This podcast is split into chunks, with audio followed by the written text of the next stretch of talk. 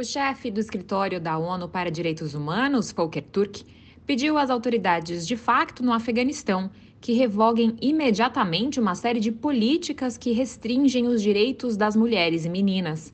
Na última semana, o Talibã proibiu a presença feminina nas universidades e a atuação de profissionais mulheres em ONGs internacionais e locais que atuam no país. Em comunicado, Volker Turk observou os terríveis efeitos em cascata sobre as vidas das afegãs e os riscos de desestabilização que tais políticas representam para toda a sociedade.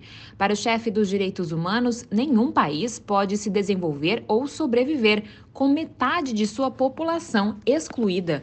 Ele adiciona que as restrições impostas a mulheres e meninas não apenas aumentam o sofrimento de todos os afegãos, mas também representam um risco além das fronteiras do Afeganistão.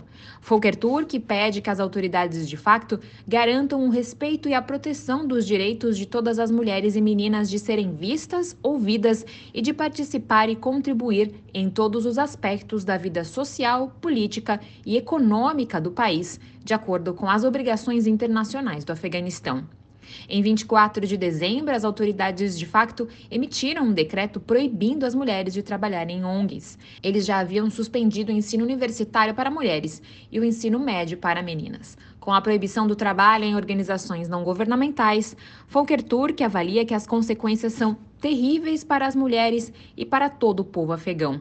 Para ele, proibir as mulheres de trabalhar em ONGs bloqueiam suas rendas e o direito de contribuir positivamente para o desenvolvimento do país e para o bem-estar de seus compatriotas. Da ONU News em Nova York, Mayra Lopes.